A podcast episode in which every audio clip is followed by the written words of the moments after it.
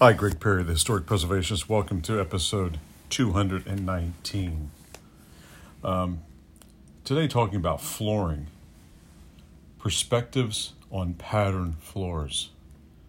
Um, just, just a note. I was uh, today in a uh, flooring, flooring place, selling tiles and things like that, and uh, uh vinyl flooring, flooring made of masonite flooring made of uh, particle board and sawdust and, and glue. I mean, oh my God, just bad, bad stuff. But so let's talk about pattern floors um, past.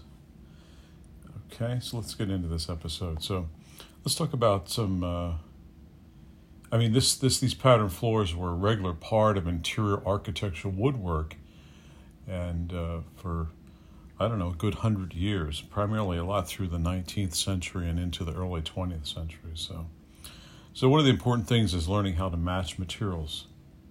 An important point to bear in mind, one we often forget, is that wood floors are made from a natural material. Oak, in particular, was very popular for flooring during the late 19th century and was often sold in a grade called rift and quartered that essentially does not exist today. How sad is that? Most modern flooring is flat sawn, a cut where the lumber is sawed roughly tangential to the growth rings. This produces the familiar flame like pattern on the top surface. Beautiful in individual pieces, but less common in turn of the century flooring.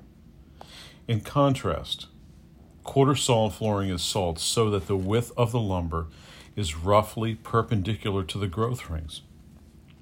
This method is time consuming, wasteful, and expensive. However, quarter sawn flooring is coveted because it is 30% to 50% more stable than flat sawn wood in terms of warping, contracting, and expanding. It also has a very uniform surface density that wears well making for a very, very tough floor. The cut is also desirable because it produces a visual effect of fleck, which is the ray cells viewed in cross section. Rift sawn flooring is defined a variety of ways, but it's generally considered to be lumber sawed, so its width is almost perfectly perpendicular to the growth rings. It too has a very distinct appearance. Sawn flooring doesn't show the fleck, but it does have an even grain pattern that makes a very elegant floor, considering it's out of oak. Rift and quarter saw flooring is graded to have a mix of these two cuts. So I, I've had difficulty finding rift and quarter saw grade material that is similar to the flooring used in the turn of the century. Recycled boards are increasingly available, especially in soft softwoods. But the remaining and the remilling usually leaves them thinner than normal and often difficult to incorporate, incorporate them into repairs. Otherwise, machine made tongue and groove flooring hasn't changed much in over a century. Today, many boards are relieved with a hollow or scratch back. Micro bevels are sometimes used to eliminate the need for sanding the slight irregularities of a new, newly laid floor. Some boards have no tongues, only grooves, and fit together with loose splines.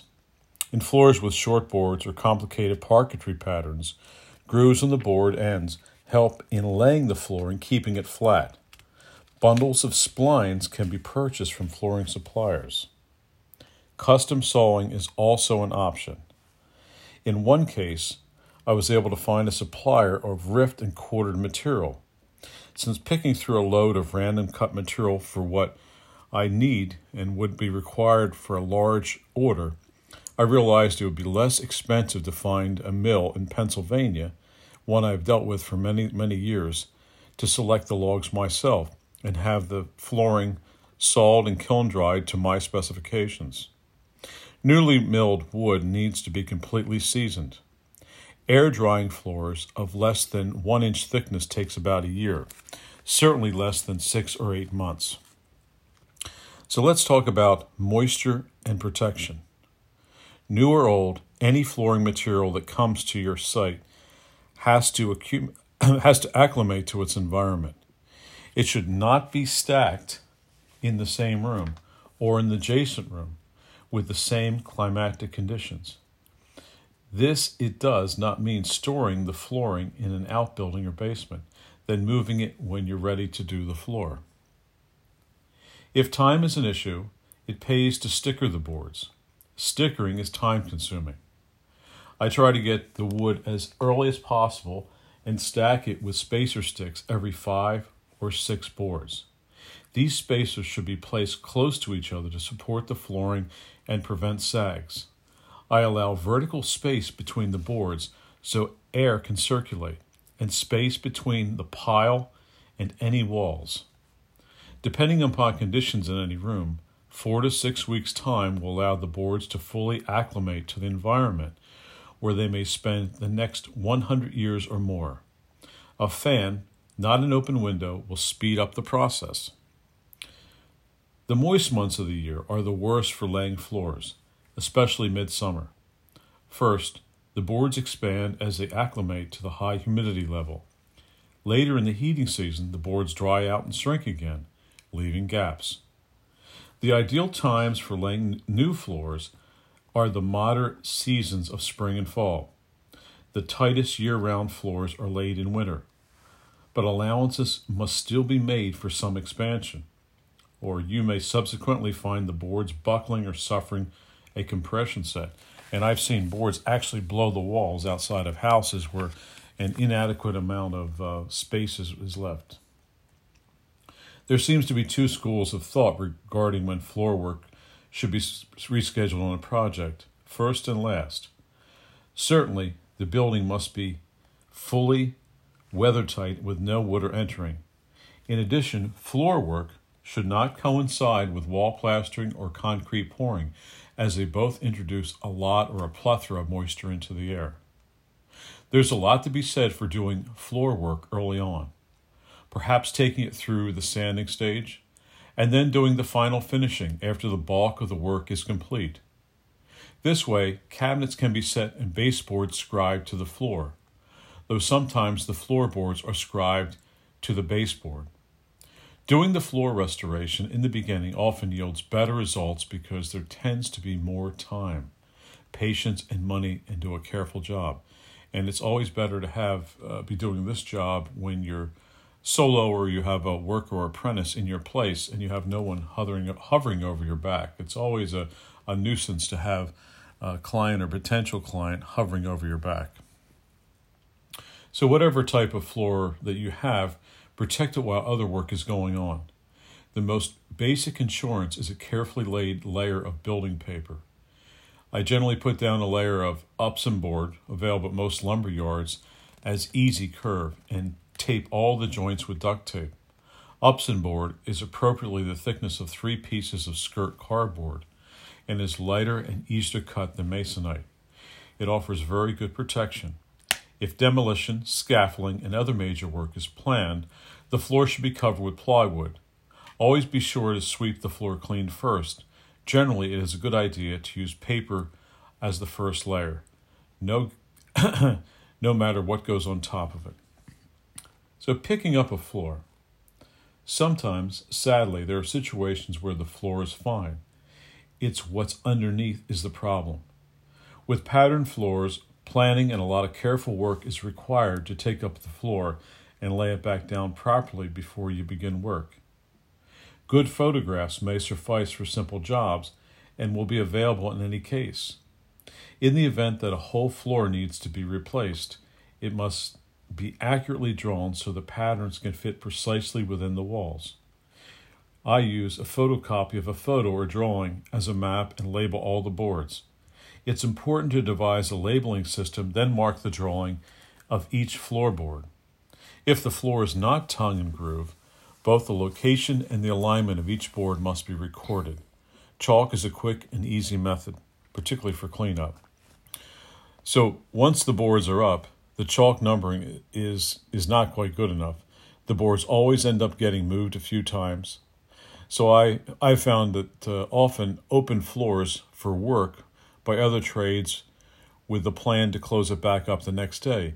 Yet this rarely happens, and days turns into weeks when other trades will open a floor up. And I tend to lose contact with that, and then there may be a lot of mayhem and controversy when the floor needs to be put down. So you should either engrave the numbers on the back or the bottom of the board, floorboards or use an oil marker. Masking tape and a little um, little pencil mark just doesn't quite get it at, you know at this point of the game. Keeping the boards stacked and bundled neatly. It is also critical to determine and record the exact space between each board. One good method is with shims. Before the boards are lifted, slip a piece of uh, piece of copper sheet, metal shim stock, or whatever you may have between them. Popsicle sticks could work for big gaps. The goal is to find a material which is not compressible and slips snugly between each board. Select one thickness by testing several areas, or if there is great variation, use two different thicknesses. When you rely on the boards, place the shim between the shoulders of the boards. Pry the boards tight, nail them home, and slip the shim out. It can seem contrary to carefully relay a floor with gaps between the boards, but the result is often an invisible repair. Frequently, in order to lift a section of flooring, I have to destroy a board or two. So if you're starting against a wall and are lucky, you may be able to pry the first board out with patience and no damage. After the first board is up, it is basically a matter of prying one board after another. It's not difficult. A hacksaw blade is a very helpful tool and can slip and it can be slipped under a board and sawn the nails flush with the floor. Adhesives and floor mastics were virtually never used on full thickness older floors. Background on subfloors. When there's a problem above a pattern floor, there's frequently a problem below, either the subfloor or the structure of the supporting of the subfloor. Early plank floors were laid on the planks running perpendicular to the joist. A subfloor came in, into use when they were laid the same way, and the finished floors were laid perpendicular to the subfloor, which would be parallel to the joist. So, this knowledge will often allow you to predict the joist locations also.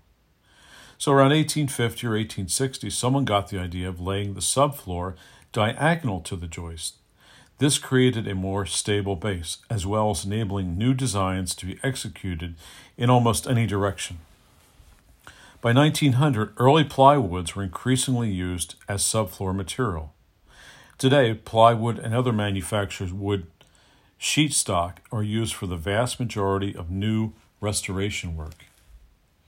It is very helpful to eliminate squeaks in the subfloor when you have access to it. Some people lay a sheet of subfloor with a slight gap of 1 16th between each panel. The theory is, inevitably, the boards will move, and if they have nothing to rub against, they cannot make noise. Others butt and glue the edges of the sheets. Some subflooring stock is sold with a tongue and a groove milled into it, though I find this material awkward in the use because of its unusual dimensions. Both methods seem to work with careful installation. Gaining access to a subfloor requires a bit of luck. If the problem is in the basement, you can usually open up the ceiling, uh, particularly if it's tin ceiling, that actually still kind of peels back nicely. If ceiling work is needed, it may create a new place to get at the subfloor. Barring an easy avenue, one has to choose at least the least intrusive access to the particular problem. Many decisions in restoration are based on common sense guided by historical sensitivity. Very, very big point. When a subfloor or ceiling of an old house is opened up for any reason, it is a good idea to think about other work that may be planned or necessary. I know the projects where the entire floor was ripped up the subfloor repaired, and the floor relaid. A year and a half later, they were trying to figure out how to run the new wiring around the house. If an area is open, consider future needs for wiring doorbells, security systems, plumbing, Insulation and other services. When utilities are run through a floor system, make sure the structural integrity, integrity is not compromised. It is common to find other trades notching posts for their work. The proper way to pass a wire or a pipe through a joist is to drill a hole in its center in the drawing. The center of the beam is a point of zero load, which is to say that it is doing very little work. So again, if, if we if we need to put this hole, draw it and put it on the center of the floor joist, where the load is is uh, you know is minimal. So don't put it on the bottom. When you put it very close to the bottom edge of the floor joist, it's just like scoring a piece of glass. It tends to want to break there, so you, you lose a lot of the, the rigidity. So several small holes are preferable to a larger hole. So let's talk about some common repairs. As for floor problems, squeaks are probably at the top of the list and everybody's list, I assume. Loose boards are often um, the cause of these squeaks, and trim head drywall screws that people have put on are very effective for tightening up tightening these up. One method is to have a person, the heavier the better, walk randomly around the squeaky area. A second person watches carefully for board movement and marks the spots. Drill a small pilot hole for shank and a second for the head, so it does not change the surface of the board. Then drive in a screw. Sometimes having the heavy person stand on a loose board is a help. It is best not to get too carried away with screws, though, however. If the problem is structural, you'll have to get underneath the floor to quiet the squeaks in this direction. When there is damage that requires replacing one or more boards, it is important to stagger the joints. Floors were never laid with adjacent boards ending in a line. I mean that I mean on the same joist. That's what we're referring to here. Not only does this stand out visually, it is an invitation is an invitation to squeaks. So at, at the same time, you do you do want to retain this much historical material as possible. So it's a balancing act. Choose a, a board length that is appropriate for the pattern of the room. When possible, you want to have both ends of the board end on a joist. The section of the board being removed is usually destroyed in the process. Drawing a line at each end, drill three holes to get started, and chisel along the line. Then saw down the middle to split the board and remove the pieces any way you can. If you need only one piece of floor material to complete the repair, you can sometimes steal it under a cabinet or the back of a closet. Old floors with numerous narrow, loose, or missing pieces along the edge of each board have probably been sanded a few too many times. These gaps, usually a quarter inch wide, have are broken shoulders. Every time a floor is sanded about a sixteenth of an inch, there's that much wood removed. As the shoulder gets thinner, it starts to break. At that point, the structure of the top floor starts to go. The boards begin to move more, nails start coming out, and it's a lot of work to repair. A severely oversanded floor has to be replaced if it is to be functional. Think twice before you sand your floor too excessively. Broken shoulders can be replaced with long strips or patch with a Dutchman, which is a wood patch best made of the same species of wood. Cut out the damaged area and glue the Dutchman in place you can use yellow carpenter glue, um, and Elmer's glue or Titebond wood glue works well. For homeowners, uh, is what I'm saying. Um, and at real restoration, I would use hide glue. Glue the patch down and the damaged end of the board, not to the adjacent board. Clamp the Dutchman in place with, this, with a, uh, a shim shingle slid beneath the boards, and a few finished nails in pre drilled holes. Do not drive the nails home. After the glue dries, they can be pulled out, leaving two very small holes to be puttied. There are no easy solutions to deep scratches and dents, especially those running across several boards.